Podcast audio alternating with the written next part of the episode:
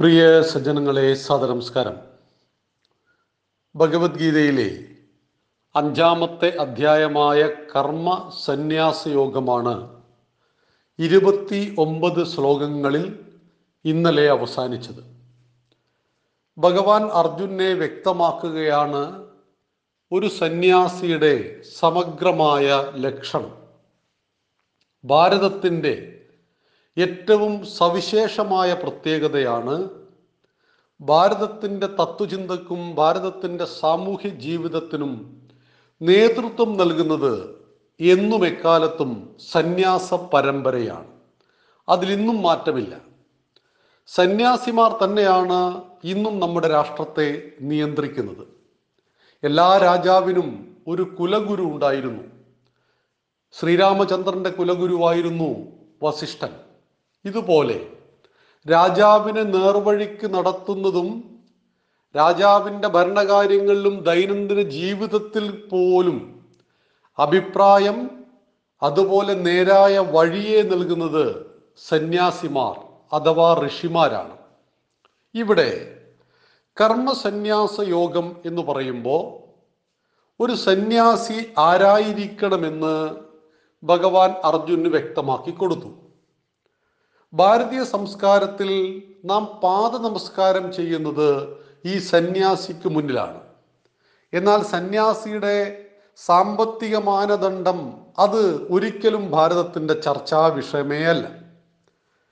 സമ്പന്നനെ ആരാധിക്കുന്ന ഒരു രീതി ഭാരതത്തിലില്ലായിരുന്നു. അതുകൊണ്ടാണ് കമ്മ്യൂണിസ്റ്റ് പാർട്ടിയിൽ ഉള്ളവനും ഇല്ലാത്തവനും എന്നാൽ ഭാരതത്തിൽ ഉണ്ടായിരുന്നിട്ട് വേണ്ടാത്തവനുണ്ട്.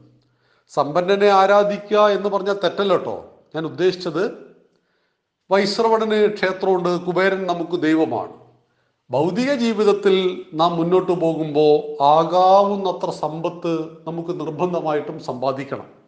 എന്നാൽ ഭാരതം ദീർഘദണ്ഡ നമസ്കാരം ചെയ്യുന്നത് ഒരു സമ്പത്തും സ്വന്തമായില്ലാത്ത ഭൗതിക സമ്പത്ത് സ്വന്തമായില്ലാത്ത കാഷായ വസ്ത്രധാരിയായ ഒരു സന്യാസിക്ക് മുന്നിലാണ്.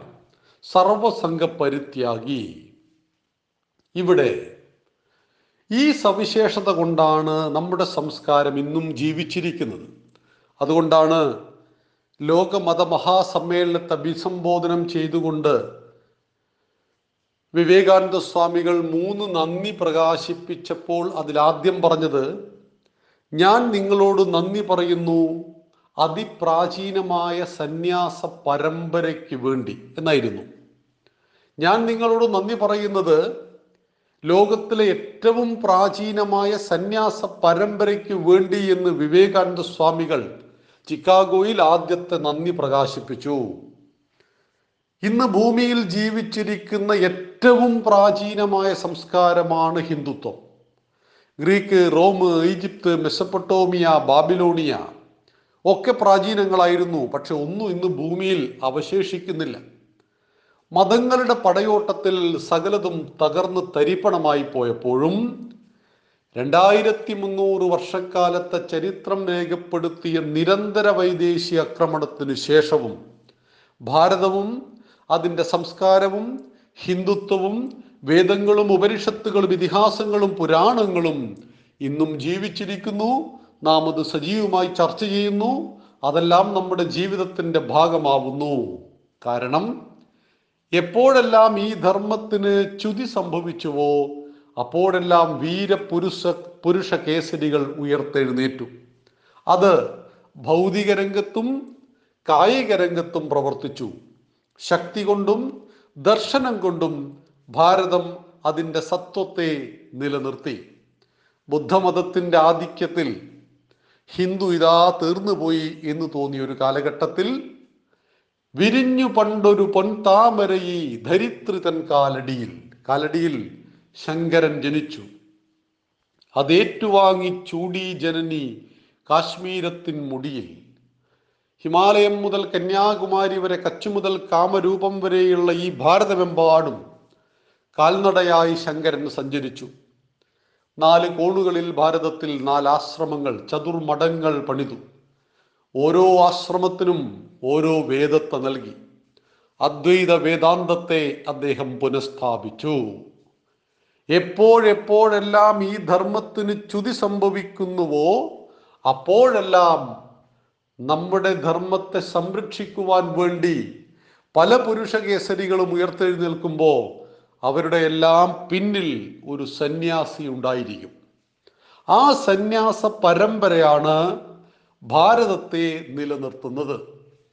ഇന്നും ഉത്തരേന്ത്യയിൽ നമ്മുടെ പ്രധാനമന്ത്രി അടക്കം സന്യാസിമാരുടെ പാദങ്ങളിൽ വണങ്ങിയതിന് ശേഷമാണ് അവരുടെ ഔദ്യോഗിക പതിവ് പോലും ഏറ്റെടുക്കുന്നത്.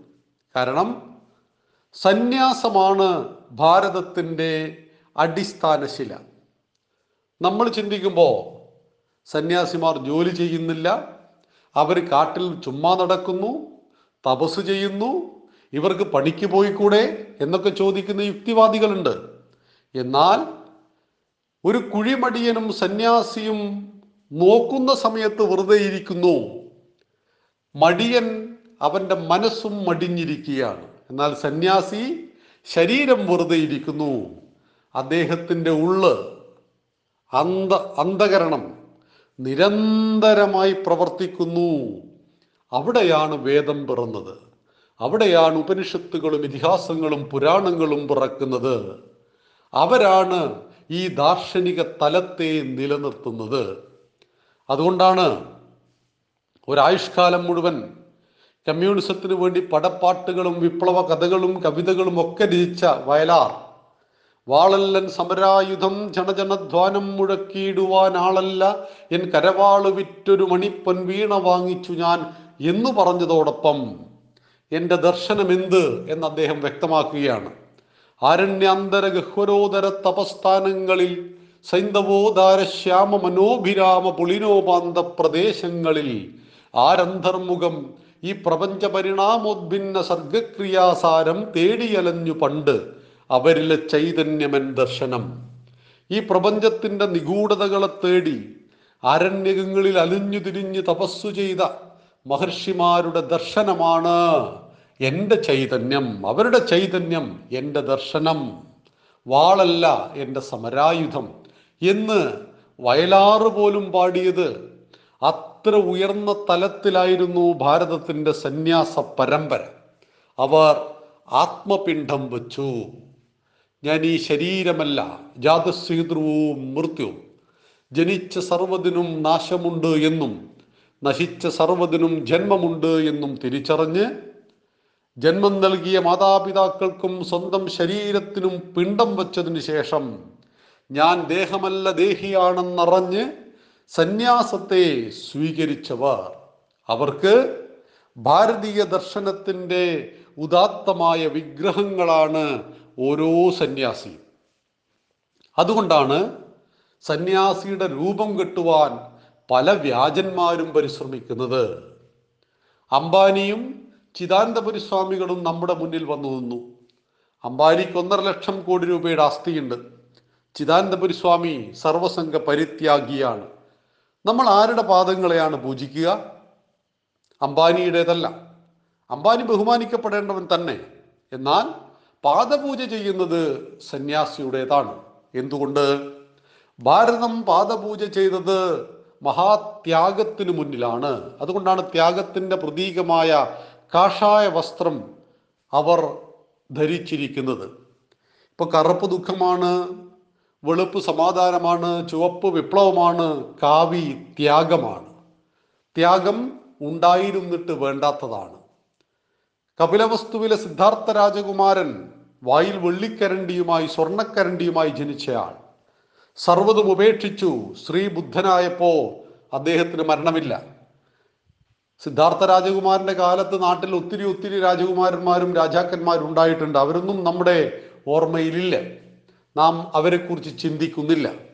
എന്നാൽ ബുദ്ധനും ജൈനനും ജീവിച്ചിരിക്കുന്നു ശങ്കരനും വിവേകാനന്ദനും ജീവിച്ചിരിക്കുന്നു. ശ്രീനാരായണ ഗുരുദേവനും ചട്ടമ്പി സ്വാമികളും ജീവിച്ചിരിക്കുന്നു. കാരണം ഭാരതത്തിന്റെ ആധ്യാത്മിക ദർശനത്തിലെ ഋഷി പരമ്പര സന്യാസ സമൂഹമായിരുന്നു അവർ.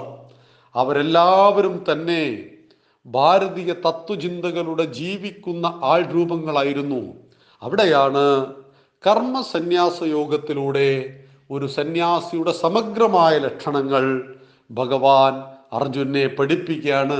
അർജുന ഇതൊക്കെയാണ് ഒരു സന്യാസിയുടെ ലക്ഷണങ്ങൾ. അഞ്ചാമത്തെ അധ്യായത്തിൽ ഇരുപത്തിയൊമ്പത് ശ്ലോകങ്ങളാണുള്ളത്. ഈ ഇരുപത്തൊമ്പത് ശ്ലോകങ്ങളിലും സന്യാസത്തിന്റെ മഹത്വം സന്യാസത്തിന്റെ തലം സന്യാസത്തിന്റെ രീതി ആരാണ് ഒരു സന്യാസി എന്ന് പഠിപ്പിച്ച് സന്യാസത്തിന്റെ സമസ്ത ഭാവങ്ങളും അർജുനെ ബോധവൽക്കരിച്ച് അർജുനന്റെ മേഖല അർജുന് പറഞ്ഞു കൊടുക്കുകയാണ്. അർജുൻ ആ വഴി തിരഞ്ഞെടുക്കുന്നു. നാളെ മുതൽ പ്രിയ സജ്ജനങ്ങളെ നമുക്ക് ആറാമത്തെ അധ്യായം തുടങ്ങേണ്ടതുണ്ട്. ഭഗവത്ഗീതയിലെ അഞ്ച് അധ്യായങ്ങൾ നാം പൂർത്തീകരിച്ചിരിക്കുകയാണ്. ഇനി നമുക്ക് ആറാമത്തെ അധ്യായത്തിലേക്ക് നാളെ മുതൽ കടക്കാം. നന്ദി നമസ്കാരം. വന്ദേ മാതരം.